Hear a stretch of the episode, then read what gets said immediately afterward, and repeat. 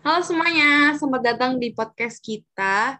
Nah, sebelum mulai-mulai aku mau kenalan dulu nih sama teman-teman yang ada di sini. Pertama-tama aku mau kenalin diri aku sendiri. Aku Natasha. Dan di sini aku nggak sering, udah nggak sendirian. Aku bersama tiga teman-teman aku. Boleh kenalin dong satu-satu. Halo guys, nama aku Jericho. Hai Jericho. Halo semuanya. Halo Jericho. Halo semuanya. Nama aku Rizky Amal Wiguna. Hai Rizky. Halo, aku Saraya. Hai Saraya.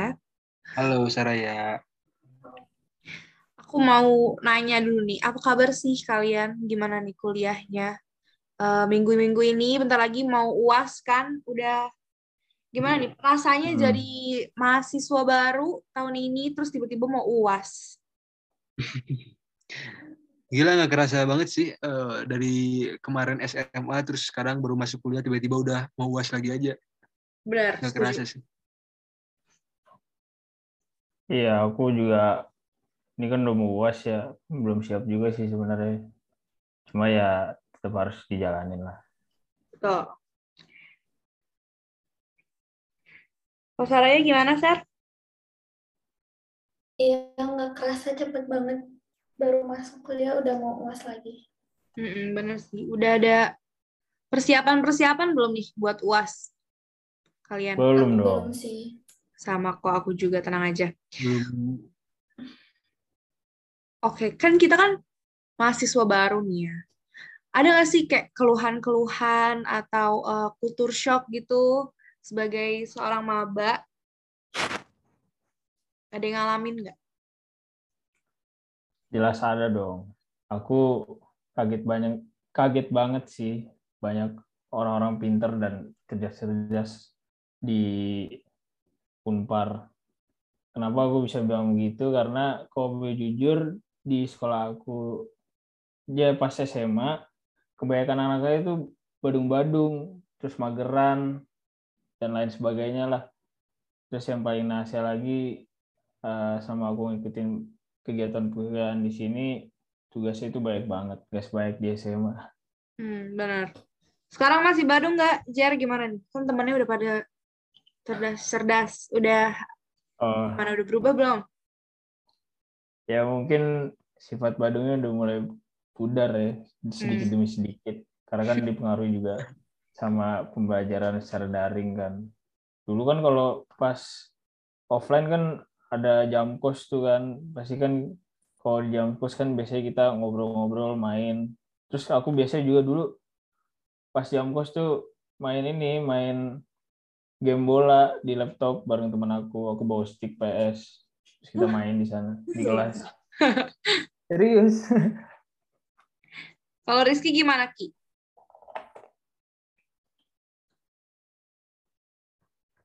Kalau dari aku sendiri sebenarnya nggak terlalu kerasa ya culture shocknya. Cuman soal kebetulan aku dari Bandung juga, jadi masih oke-oke aja.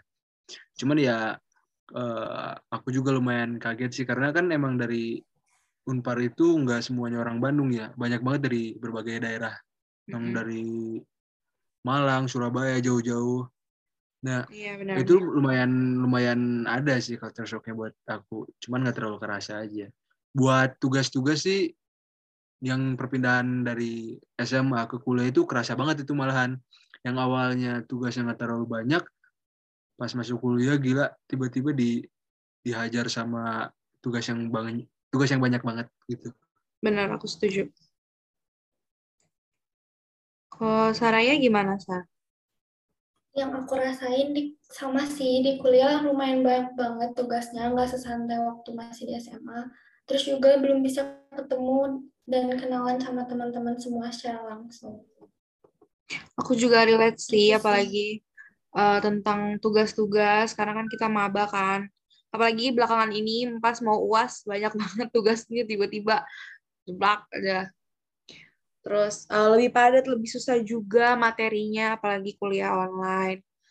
Nah, karena kuliah online kan bikin kita juga sebenarnya baru kenal ini kan, sekarang-sekarang ini. Kita juga baru eh, pertama kali ngobrol-ngobrol bareng, sekalian sharing-sharing. Nah, eh, kita kan dari kota yang beda-beda nih. Pastinya dari SMA yang beda-beda juga dong. Aku mau tahu dong kalian dari SMA mana aja. Kalau aku kebetulan karena aku orang Bandung dan rumah aku dekat sama SMA aku, aku dari SMA 20 Bandung sih. Kalau Saraya sesama Aku Bandung. dari aku dari SMA Alpha Centauri Bandung. Kalau aku dari SMA Kristen Makarius Jakarta Barat. Kalau kamu dari mana, Nat? Aku dari SMA Marsdeni Bekasi. Seru ya, kita beda-beda kota, beda sekolah juga, jadi bisa saling sharing-sharing cerita-cerita. Nah, pas banget nih di podcast kali ini, aku tuh mau ngajak kalian semua buat ngomongin tentang our own experience in leadership. Sebelumnya aku mau nanya, ada nggak sih hal-hal atau uh, kegiatan atau kejadian yang menurut kalian tuh di SMA tuh kayak seru banget sampai kalian tuh nggak bisa lupa? Banyak banget sih, terutama kegiatan yang berkaitan dengan retreat sekolah. Menurut aku pribadi itu cukup berkesan. Jadi selama aku duduk di bangku SMA, biasanya ada dua jenis kegiatan retreat di sekolahku. Yang pertama ada yang namanya mission trip. Jadi kegiatannya itu kayak kita pergi ke satu daerah di kontingen Jawa. Terus kita melakukan pelayanan di sana. Pelayanannya itu kami lakukan di gereja dan lingkungan warga atau perkampungan. Terus untuk tempat tinggalnya di sana, uh, kalau kita lagi melayani di gereja, kami nginep di gereja. Terus kalau misalnya kita lagi melayani di lingkungan warga atau perkampungan, kami homestay di rumah warga. Terus uh, kegiatan yang kedua adalah camping sekolah. Ya mungkin dari kalian di sini udah tahu lah ya kegiatan camping sekolah itu kayak gimana.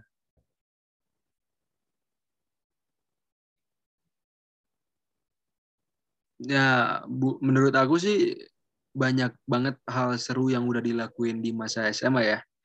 Salah satunya yaitu ikut kepanitiaan acara pensi tahunan di sekolahku. Di sana aku dapetin banyak banget hal seru yang bermanfaat buat kita.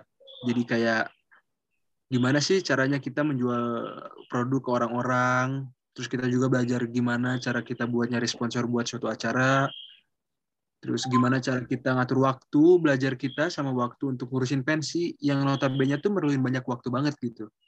Tapi sayangnya di tahun ketiga SMA aku nggak bisa ngelakuin hal itu sih soalnya belajar juga udah online kan gara-gara pandemi COVID-19. Gitu sih kalau kata aku. Kalau Saraya gimana nih? Buat aku kegiatan paling seru waktu SMA itu ngelakuin P2M. Jadi kita datang dan diem beberapa hari di desa gitu buat tinggal bareng warga di sana. Dan kita juga ngelakuin beberapa kegiatan bareng warga di sana. Aku juga sih mirip-mirip sama uh, Saraya sama Jericho. Kalau di sekolah aku namanya uh, KKSM itu juga datang ke desa dari sekolah terus kita kayak nginep-nginep di uh, rumah warga. Waktu itu aku di daerah Semarang. Itu emang seru banget sih. Aku banyak banget dapat uh, pelajaran dan pengalaman dari kegiatan itu. Di kuliah tuh kan sering banget ada kepanitiaan gitu. Kalian udah pernah coba belum sih? Belum ada sih kalau misalnya di kuliah karena kita kan baru masuk juga. Palingan di SMA doang. Aku juga belum sih. Kalau aku, aku pernahnya nyoba doang sih, tapi nggak masuk. Terus kalau di SMA aku pernah dua kali. Coba ceritain dong kesan kalian ngambil kepanitiaan di SMA, soalnya aku nggak pernah ikut gitu. Kalau dari pribadi aku sendiri, kesan ikut kepanitiaan waktu di SMA sih seru banget ya. Seru banget, walaupun emang capek. Banyak pelajaran yang kita ambil sih yang paling penting. Kalau aku setuju, setuju, uh, setuju banget. Uh, apa kayak capeknya tuh benar-benar kerasa, tapi eh enggak sih, maksudnya kayak capek, tapi karena rame-rame, jadi tuh uh, apa namanya ya ya udah aja gitu karena ke, ke bawah serunya sama teman-teman lain gitu. Ya, oh, jadi kau gimana aja? Kalau aku juga justru nggak terlalu capek sih karena aku bawa enjoy aja. Kalian kan banyak banget pengalaman kepanitiaan ya. Kalian pernah di posisi apa aja? Pernah jadi ketua nggak? Wih, pas banget nih. Kebetulan pernah sih dulu di SMA sekali. Aku juga pernah sekali. Kalau aku pribadi belum pernah. Coba dong ceritain pengalaman kalian. Oke, uh, mungkin dari aku dulu aja kali ya izin cerita. Uh, Sebenarnya dulu aku ikut kepanitiaan acara pensi itu dua kali. Tahun pertama di SMA sama tahun kedua. Jadi kelas 10 sama kelas 11. Jadi waktu itu di tahun kedua aku ikut kepanitiaan, kebetulan aku tuh dikasih kepercayaan sama kakak kelas buat jadi ketua divisi. Sebenarnya waktu itu tuh aku mikirnya kayak kurang percaya diri, soalnya itu hal yang hal yang gede gitu, yang harus dipertanggungjawabin nggak bisa main-main. Tapi aku juga mikir di sisi lain uh, kalau jadi ketua tuh bukan berarti semua beban ditanggung ke ketua dan juga bukan berarti aku kerja sendiri gitu. Tapi aku juga ikut disupport gitu sama teman-teman yang lain juga gitu sih. Kalau dari aku. Kalau aku, aku pernah sih. Jadi dulu aku jadi uh, panitia di acara. Eh, enggak, salah salah aku dulu pernah uh, ini yang pertama tuh aku pernah jadi staff divisi gitu di uh, kepanitiaan kepanitiaan acara pensi waktu itu aku masuk divisi lomba modern dance karena waktu itu kebetulan satu ekskul sama aku pas SMA. Kalau yang ketua tuh aku pernahnya pas uh, kegiatan makrab sih, ekstra PMR. Jadi emang itu kegiatan setiap tahun gitu. Terus uh, kita ngadain malam keakraban, terus ternyata aku dipilih sama kakak kelas aku gitu ditunjuk jadi ketua acara gitu sih kalau aku wah menarik banget ya seperti aku bilang tadi kalau aku sendiri jadi ketua belum pernah aku pernah jadi panitia penyelenggara cup antar sekolah di daerah aku yang di mana aku bertugas di bagian keaman, keamanan area lapangan Cuma sebelum itu aku juga ditugasin untuk survei lapangan, pasang-pasang spanduk, terus meriksa berkas-berkas peserta. Itu makan waktu seharian. Cuma karena aku bawa enjoy, jadi ya nggak berasa capek sih. Meskipun itu sampai tengah malam pun. Wah, seru ya. Dari pengalaman kalian semua, menurut kalian gimana sih tips biar jadi pemimpin yang baik?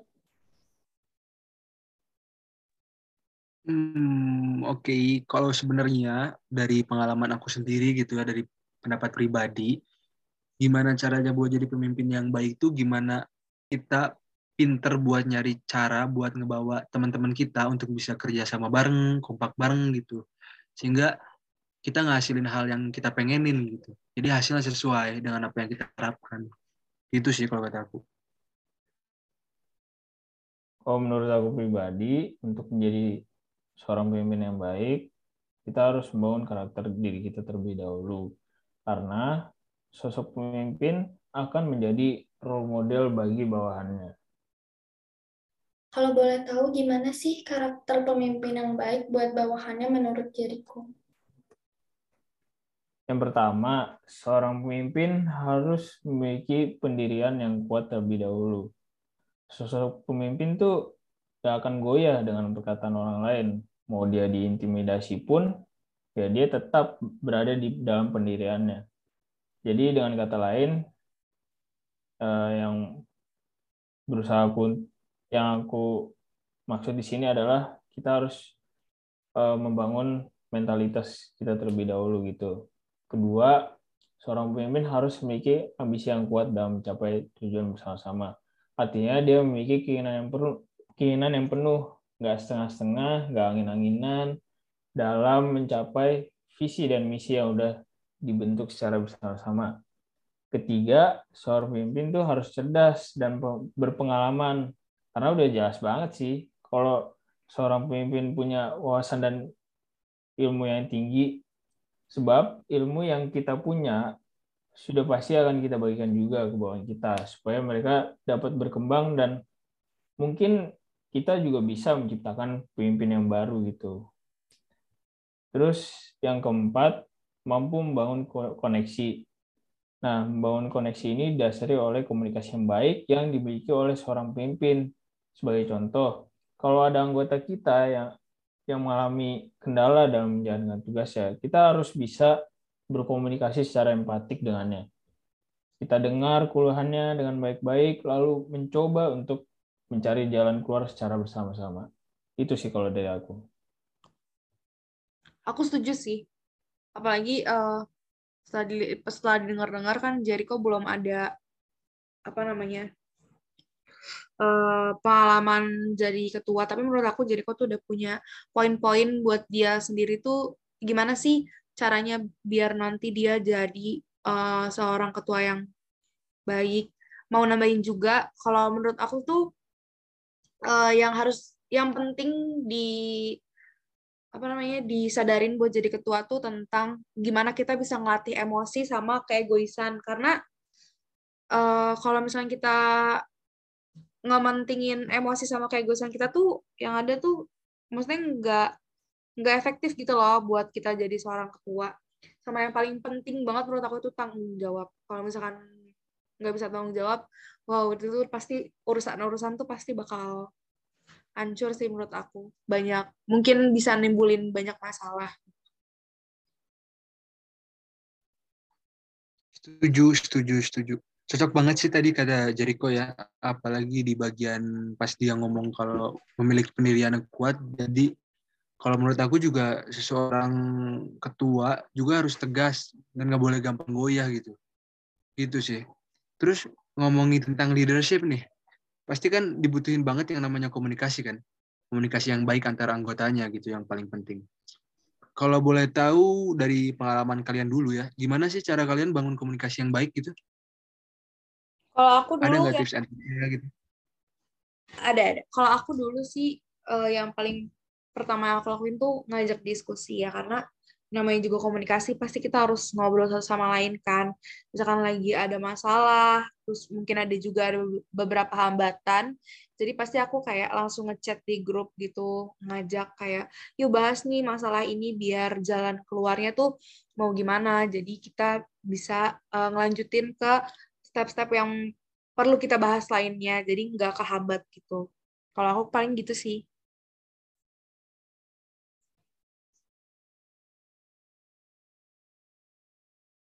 Kalau dari oh, ya. Jericho mungkin ada Jer atau dari Rizky juga mungkin pengalaman. Kalau aku mau nambahin sedikit sih. Jadi aku pernah nonton anime yang ada hubungannya tuh dengan leadership. Nah, sebelum itu aku minta dulu nih di antara kalian yang ada di podcast ini ada nggak? Uh, ada ada yang pernah nonton Naruto nggak? Ada, ada. Gila itu kartun legend dulu dari dulu udah ada kan? Iya, bener banget sih. Aku ya. pernah nonton pas kecil dong. Oh gitu. Ya aku mau cerita sedikit nih mengenai anime Naruto. Nah, jadi di anime ini ada satu tokoh yang bernama Naruto dan dia ini adalah tokoh utamanya. Dia adalah seorang ninja yang berasal dari desa yang bernama Konoha sejak dia kecil dia itu dianggap sebagai anak yang bandel, iseng, rese, terus meresahkan warga karena tingkah lakunya dia itu. Sehingga banyak orang-orang yang menganggap dirinya rendah. Bahkan dia sam sampai dicemooh oleh warga sekitar karena tindakannya dia. Nah, sejak kecil dia ini memiliki cita-cita sebagai seorang Hokage. OKG itu kayak semacam kepala desa gitulah. Kalau diibaratin di negara kita ini, uh, itu kayak presiden. Kalau secara logika kan nggak mungkin ya seorang yang memiliki sifat yang bandel kayak dia gitu bisa menjadi seorang pemimpin. Nah, cuma pada akhirnya dia bisa membungkam semua orang yang merendahkan dia, yang meremehkan dia. Seiring perjalanan hidupnya, dia berhasil mengalahkan berbagai macam musuh yang tergolong sangat kuat. Bahkan tingkatnya itu udah bukan manusia lagi, melainkan dewa. Hingga pada akhirnya, dia berhasil menjabat sebagai seorang Hokage.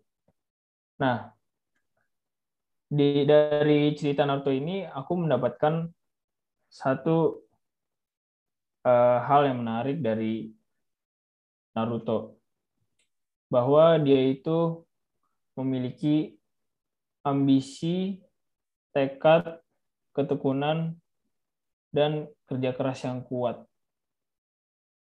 Karena jika dilihat dari perjalanan hidupnya dia yang sebenarnya, dia itu sangat menderita. Bahkan sejak kecil pun dia itu udah nggak punya orang tua. Namun dengan segala penderitaan itu dan kekurangan itu, dia itu bisa membuktikan kalau dia itu bisa sukses dan dia itu bisa berhasil. Nah, jadi seperti yang aku udah sampaikan tadi kan sejak awal kalau uh, sebagai seorang leader itu kita harus membangun uh, karakter. Nah, hal itu tercermin di dalam anime Naruto ini. Dia itu berhasil membangun karakternya dia dengan yang didasari oleh ambisinya dia itu yang kuat untuk menjadi seorang Hokage. Pada akhirnya pada akhirnya dia itu disegani oleh warga desanya dia padahal kan dulu dia udah direndahin terus uh, udah ya pokoknya image-nya udah jelek banget lah sejak dia kecil. Namun dia bisa memutarbalikan kehidupan dia 360 derajat berkat usahanya dia tersebut. Nah, terus aku juga mendapatkan satu quote menarik dari Naruto yang diungkapin oleh salah satu temannya Naruto. Dia bilang begini, ingatlah jika kamu menjadi seorang Hokage atau pemimpin, bukan berarti semua orang akan mengakuimu. Tapi, jika semua orang mengakuimu, itulah pemimpin yang sebenarnya. Jadi aku dapetin dari quote ini, kita itu menjadi seorang pemimpin itu karena ada rasa kepercayaan, ada trust dari orang lain. Makanya itu kita itu layak menjadi pemimpin. Kita itu disebut sebagai seorang pemimpin. Nah, trust dan kepercayaan itu didasari oleh apa? Didasari oleh diri kita sendiri. Apa yang kita perbuat, itulah yang membangun rasa kepercayaan itu. Makanya eh, kan si Naruto ini kan memiliki ambisi dan tekad yang kuat dan dia juga itu dan dia juga eh, sering banget ngebantu orang-orang yang ada di sekitarnya. Kemudian dia juga berhasil membangun koneksi yang baik dengan orang-orang baru yang dia temui, yang bahkan tadinya musuh sekalipun dia berhasil menjadikan musuh itu sebagai seorang teman. Nah, jadi menurut aku menurut aku sih ini salah satu anime terbaik sih yang pernah ada di dunia ini sih karena itu ceritanya itu sangat inspiratif banget. Bener sih menarik ya. Uh, kita dengar dari ceritanya aja hmm. udah bisa dapat banyak hal gitu tentang uh, leadership dari uh, apa namanya maksudnya kita juga bisa tahu gitu loh kalau dari film itu bisa ngajarin kita banyak hal ya nggak Ki? Iya bener banget. Kalau kita sadar gitu sama uh, acara-acara atau film-film anime yang kita tonton gitu dulu, itu banyak banget pelajaran-pelajaran yang bisa kita ambil sebenarnya. Gila dari Naruto dari Naruto aja gitu kan kita bisa ngambil uh, pelajaran yang cukup banyak ya tentang kepemimpinan khususnya. Benar. Bagus banget sih tadi uh, setuju banget sama kata Jericho. Apalagi ditambah di akhirnya ada satu quote yang dikutip ya dari film Naruto itu. Itu bagus banget sih menurut aku. Aku suka sih uh, apa namanya. Jericho kan belum pernah ada pengalaman jadi ketua tapi dia udah banyak banget pengetahuan. Kata aku sih kamu cocok jadi ketua sih Jer. Besok-besok kalau ada kesempatan. Amin amin. Doain aja. Oke, aku tarik kesimpulan ya guys. Jadi kalau leader itu nggak sembarangan. Ternyata ada banyak hal yang harus kita perhatikan untuk menjadi seorang pemimpin yang baik.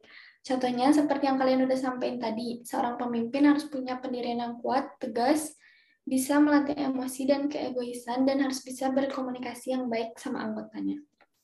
Segitu aja podcast kita. Benar. Iya, jadi segitu aja podcast kita hari ini. Thank you banget teman-teman udah uh, nyiapin waktunya buat ngobrol-ngobrol. Makasih Pasti- semuanya. Makasih Iya, makasih juga semuanya. yang udah diberikan. Semoga yang dengerin juga dapat bisa dapat Iya, ngambil Benar-benar. pelajarannya. Semoga apalagi kalau misalnya nanti ada yang dengerin kan uh, ada ada SMA siapa tahu pengen mengetahui sedikit tentang kehidupan kuliah dan uh, leadership ini kata aku berguna banget sih. Oke, Iya, jadi kayaknya kayaknya yang denger ini semangatnya jadi berapi-api nih. Benar, setuju, setuju. Iya, benar-benar. Oke, makasih semuanya. Bye bye. Makasih juga semuanya. Thank Makasih. you guys.